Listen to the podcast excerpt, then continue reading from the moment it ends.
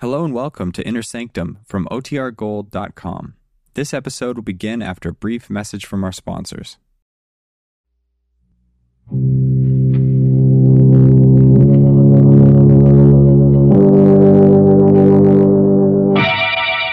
Lipton Tea and Lipton Soup present Inner Sanctum Mysteries.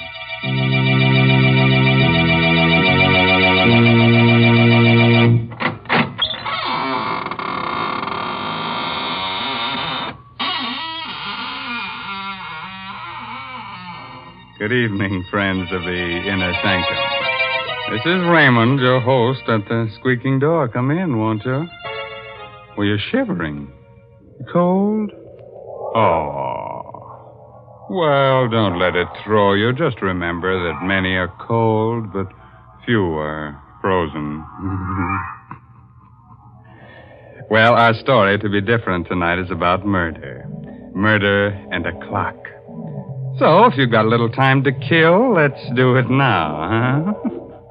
Why, Mr. Raymond, nobody can really kill time. Well, maybe not, but you certainly can frighten it. Didn't you ever hear of an alarmed clock? Mr. Raymond, someday you're going to choke on one of those puns. And won't that be nice, Mary? Then you can revive me with guess what? Lipton tea. Oh, dear. Must this go on week after week? Why must I talk to the only person in the world who doesn't know the proper uses of Lipton tea? Oh, don't say that. It isn't used to revive people. At least not in the way you mean it. Of course, lots of folks do find that Lipton's makes the day seem brighter. Yes, it sort of helps them through their housework to sit down now and then between meals, as well as at dinner and supper, and enjoy a cup of Lipton tea. And the reason why Lipton's is so satisfying is because of that one little word, brisk. B R I S K.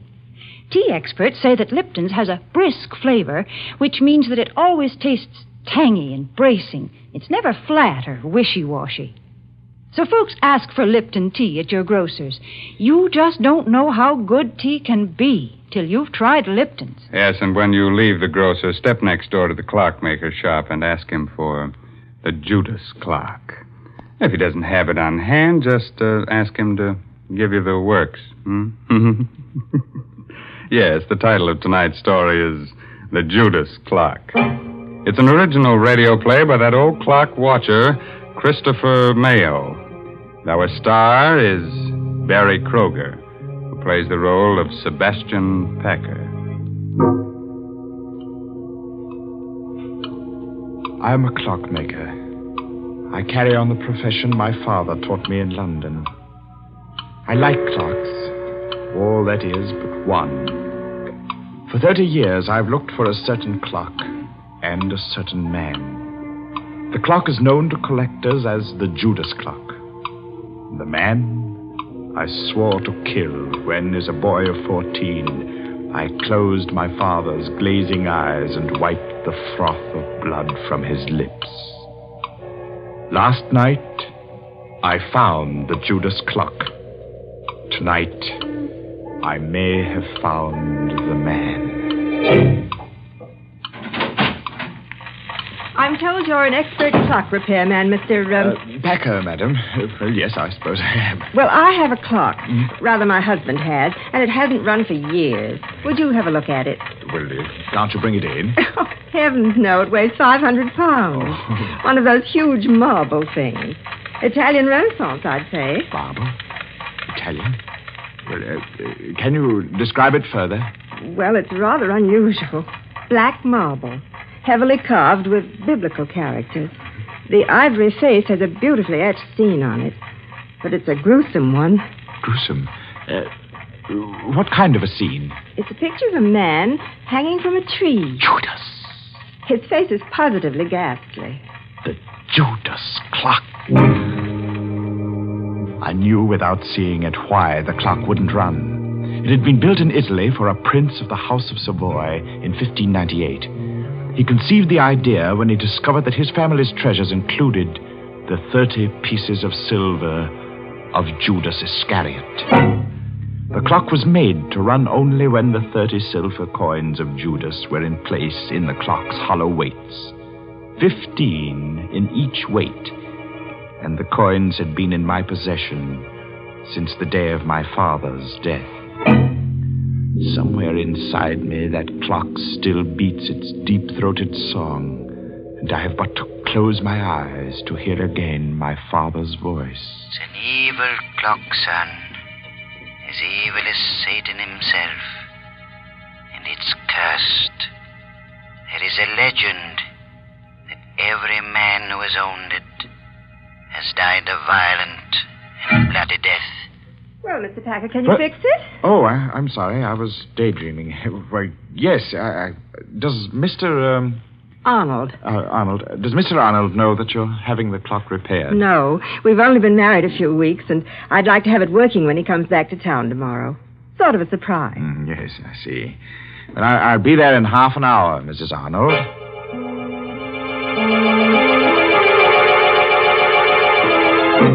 So last night, I went to the Arnold house and found the Judas clock again. I started to work. Foghorns from the East River sounded much as I remembered they did in London. And suddenly, I was back there on a fateful day about a fortnight after the clock had been uncrated by my father. I was in the shop when the man from Scotland Yard stepped in. He walked straight to the clock and stared at it. Good afternoon, sir. Does the clock interest you? Very much.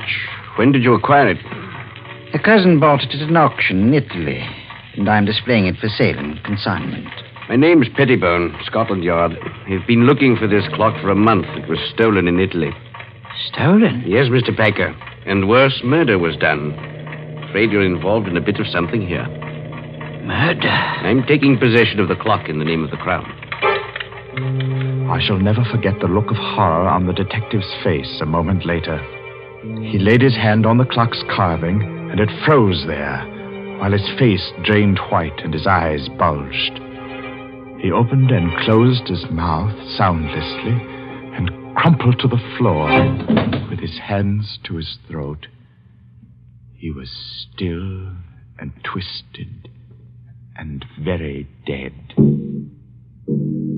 Mr. Pettibone had died of a heart attack the moment he took possession of the clock. I helped Father drag him into the stockroom. Father wanted time to think, so I went to my room. I dozed off only to wake hours later at the sound of angry voices. Well, Cousin Andrew, you've done me a fine turn, haven't you? I've told you I didn't mean to kill the old girl. It was an accident. Don't talk so loud. Boy will hear us. You killed her as soon as you learned she'd made out a will in your favor. Then, when you thought it was safe, you sold all her furnishings and sent the clock to me to sell. Very well, I did. You're in it to the ears. I'll go to the police. Oh, and how will you explain poor, stiff Mr. Pettibone lying in your stockroom all this while? I. Uh, Besides, Timothy, there's nothing to fear now Pettibone's gone. He was the only one who suspected me. Now, you're the only one who knows. I'll crate this cursed black monster tomorrow, and you leave with it. And will you also crate Mr. Pettibone? I. I have a plan. Here, sit down in this chair, right here. I'll show you how we can solve the whole thing. My young heart beat with a wild dread as I listened. I could only see Cousin Andy's back, but I could see Father seated dejectedly in the chair near the Judas clock, his head in his hands. It was midnight. All the clocks in the shop began striking the hour, and louder than all the rest was the chime of the evil clock.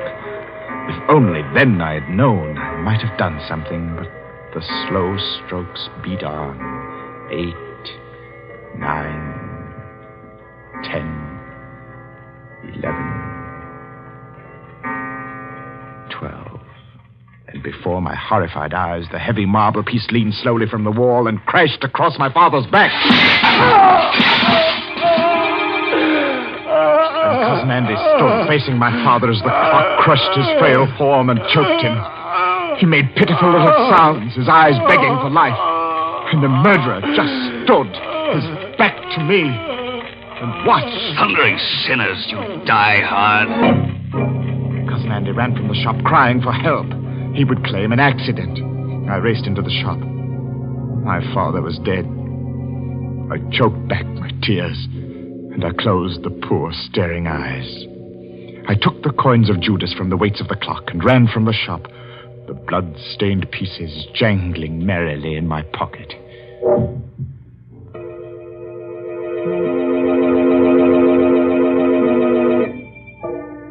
Armed with the notion that the coins were of value, and the definite notion that I must eat, I approached one of the many dingy little curio shops in the Limehouse district. I stepped through the fog toward a shop where a dim light burned in the rear. Every inch of wall and ceiling was hung with curios old armor, swords, and shields.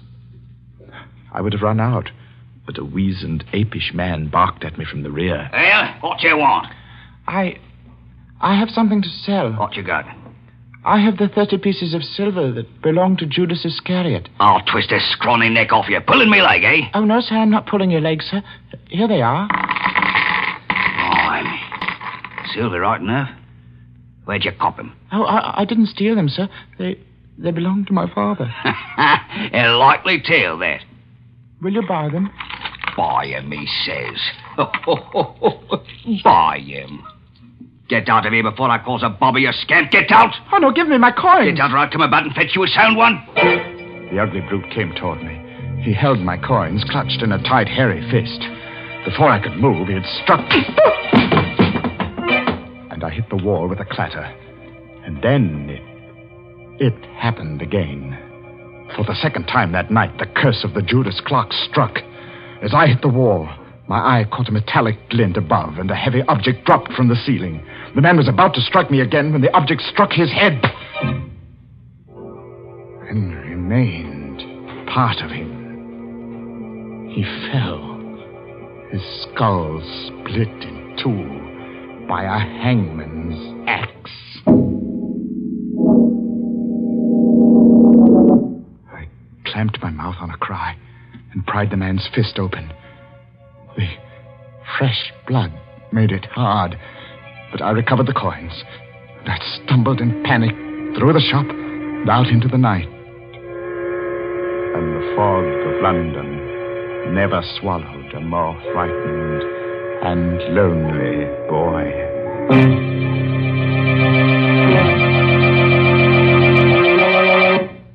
That nasty fog swallowing a little boy.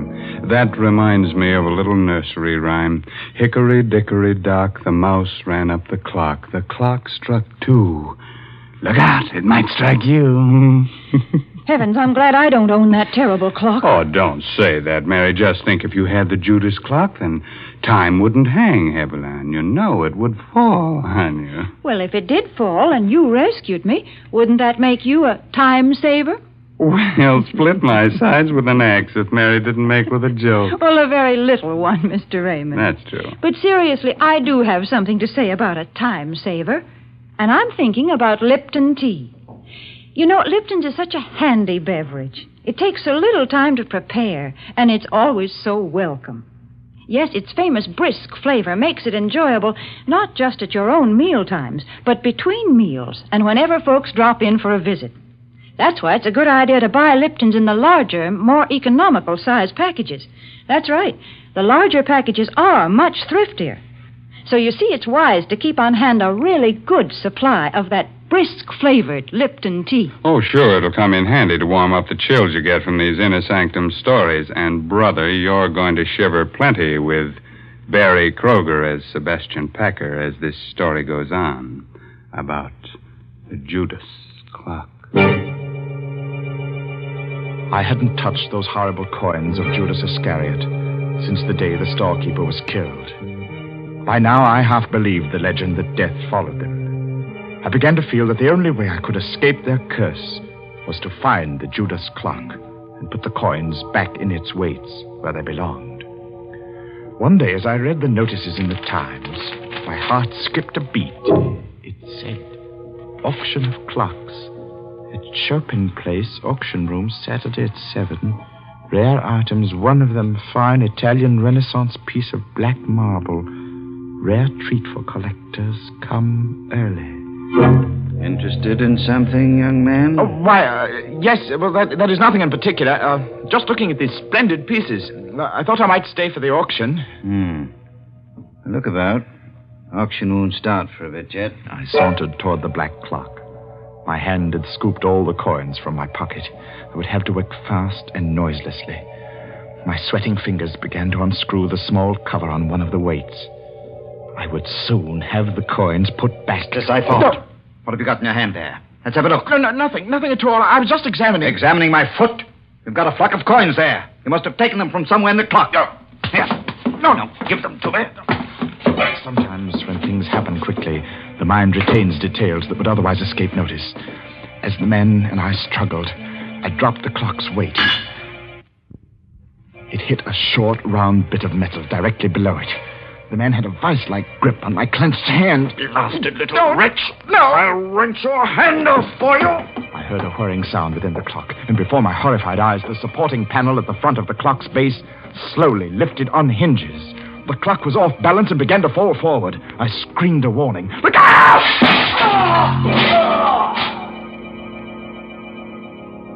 The auction man was dead, mashed to a pulp of bone and blood beneath the clock, as my father had been. I ran to the door and out into the street.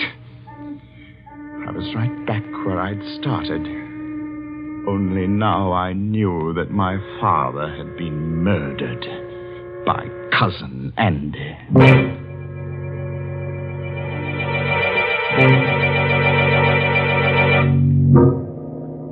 I walked for miles, trying to pull myself together. I wandered aimlessly, so I thought. But fate had traced my path before me, because I was startled to find myself staring into the shop window of a rare coin dealer named Megaroyd. I walked into the shop. Mr. Megaroyd was a nice little man. He smiled a bit quizzically at my firm belief that I possessed the betrayal coins of Judas. I poured them onto his counter. Oh, I say, you could be right, you know. Oh, these are the right era. I say, suppose they are. Uh, let me put a glass to them. Uh, Mr. Megaroyd, would they be worth a great deal, uh, even if they weren't the. Well, let me see, let me see. Hmm, Yes, gracious, yes, they should be worth a great deal as collector's items alone. Well, uh, Mr. Megaroyd, I, I, I feel that there's something I should tell you about these pieces. They. Uh, yes? Oh, it's not important. Oh, well, now, just a moment. I have a catalogue on this here in my show window. I'll it just a jiffy. The coins lay on the counter. I watched Mr. Megaroyd run down the aisle. As he approached the display window, his foot caught in an electric wire which lay across the floor. The lights went out, and I saw him pitch forward and. Ah! Mr. Megaroyd! Mr. Megaroyd!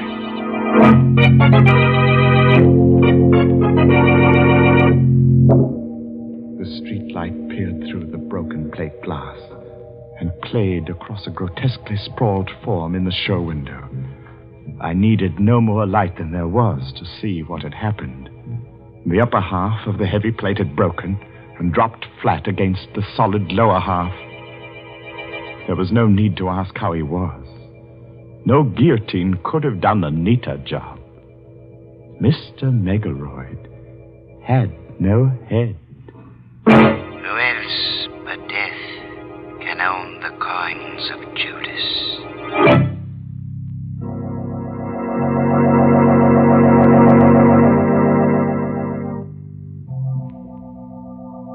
Tonight, I shall find out if Mr. Arnold is Cousin Andrew. If he is, I shall feel no remorse in killing him tonight. Because while working to repair the Judas clock last night, I discovered how my father's accidental death had been well conceived, diabolic murder. When the right hand weight reached the floor of the clock on the twelfth stroke of midnight, it tripped a trigger which collapsed the base of the clock and caused it to fall forward. My father had died on the twelfth stroke of midnight. Have you finished, Mr. Packer? Uh, no, Mrs. Arnold, I, I, I shall have to come back tomorrow night. Uh, what time do you expect Mr. Arnold tomorrow? About 11, I'd say. Will you be finished by then? Well, I, uh, I, I think so. I, I'll have to take these weights to the shop with me, though. There's something has to be added to them. Well, of course, Mr. Packer. Mr. Arnold will be so surprised to see the clock running, won't he? He'll be very surprised, Mrs. Arnold.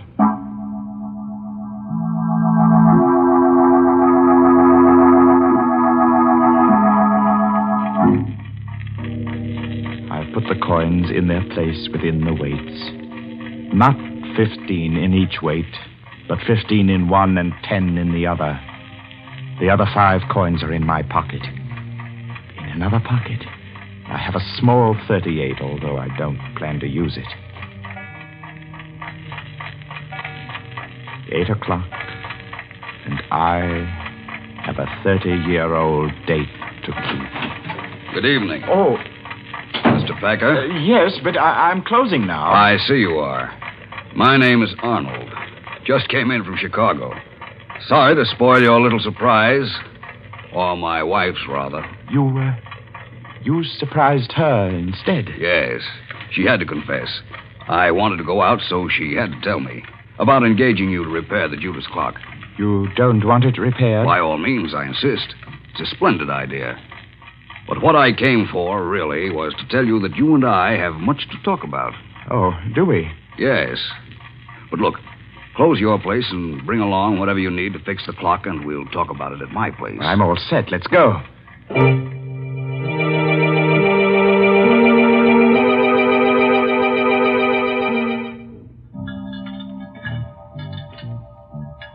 Think you'll have it fixed in time to strike midnight? Oh, yes. Eh, yes, it will strike at midnight.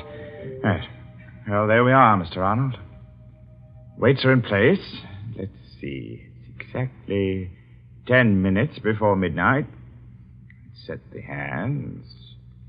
And just a little shove on the pendulum. So. And the Judas clock ticks again. It's an evil clock, son. Evil as Satan himself. The Judas clock wakes from a 30 year sleep. Hey, cousin Sebastian. Cousin? What? That's what I wanted to tell you. My wife told me your father owned this clock in London. Oh, I. Well, yes. I was your father's cousin. You're Sebastian Packer, the little boy who ran away that night. Cousin Henry. Yes.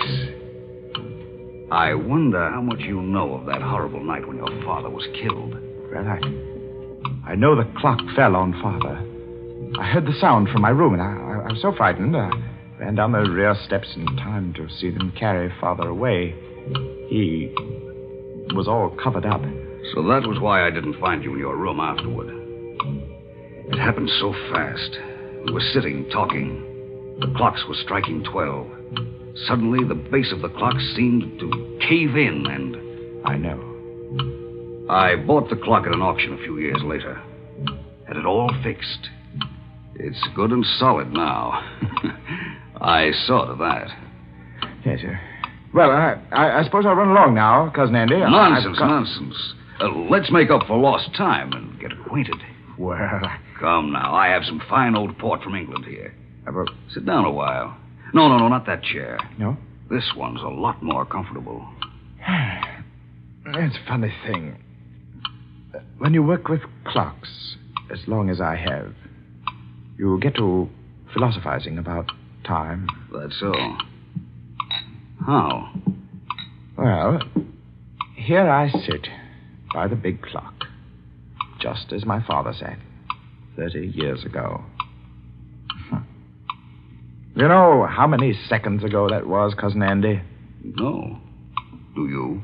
Well, uh, um, 315,360,000 seconds in 10 years.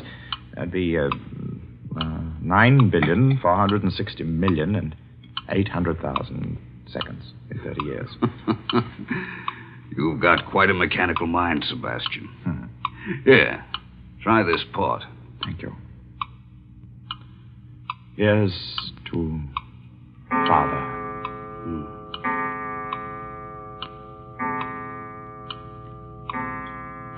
What's the matter, Cousin Andy? Are you ill? No, Your face is quite drawn, gray. shut up.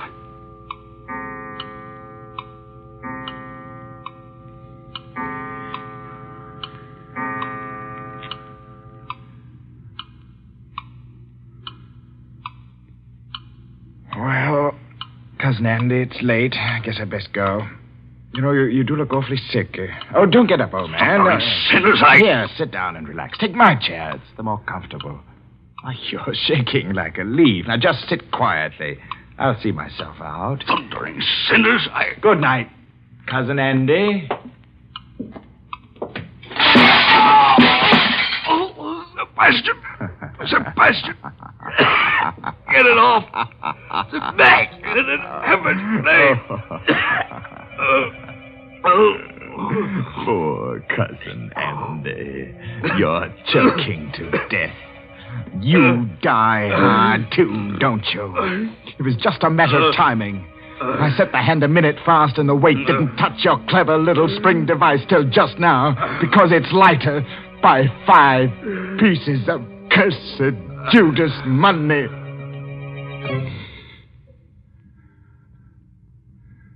Rest easy, Father.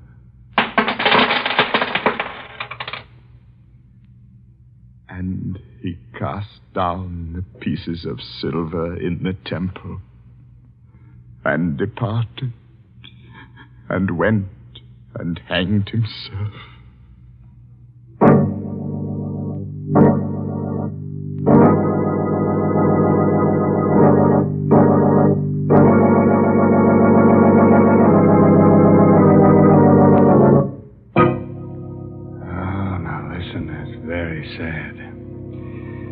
But a fine chime was had by all. Uh, anybody want to buy a large grandfather clock? I'm in the market for a sundial myself. A sundial? My, they are old timey. Hmm? Say, Mr. Raymond, if you're afraid of clocks that tick, why don't you try to get hold of one of those old Egyptian water clocks? Oh, Mary, now you're going to tell me that when tea time comes around, the water begins to boil in the clock? Well, that would be quite an invention. Hmm. But no, Mr. Raymond, right now I'm not going to talk about Lipton tea. Instead, I'm going to tell our listeners about an important job that lies ahead. A fight that's far from finished. Yes, the battle for Japan. Our government says that this Pacific War will be one of the most bitter and difficult in history. Never before has a nation fought so far away from its own shores. And to support this fight, we at home must work even harder at our home front activities. We must keep on buying more and more bonds, and we must hold on to them. And above all, we must stay on our war job until the job in the Pacific is over.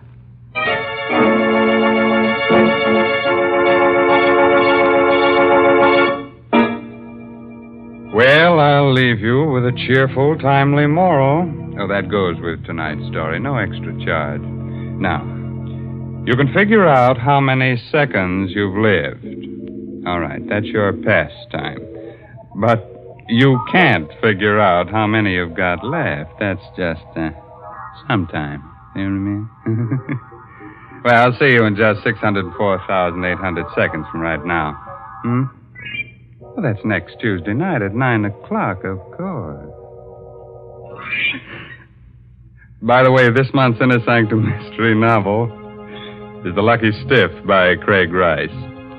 Well, now it's really time to close that there squeaking door until next Tuesday night when Lipton Tea and Lipton Soup bring you another Inner Sanctum mystery directed by Himan Brown. So until then, good night. Pleasant dreams. Hmm?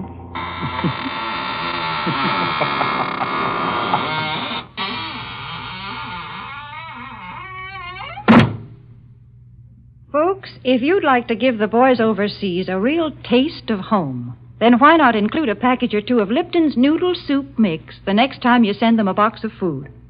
Yes, Lipton's has the same homemade, chickeny taste as the soup you make right in your own kitchen. That's why it's a thoughtful, welcome little gift to send Lipton's. And as you know yourself, Lipton's Noodle Soup makes a grand snack.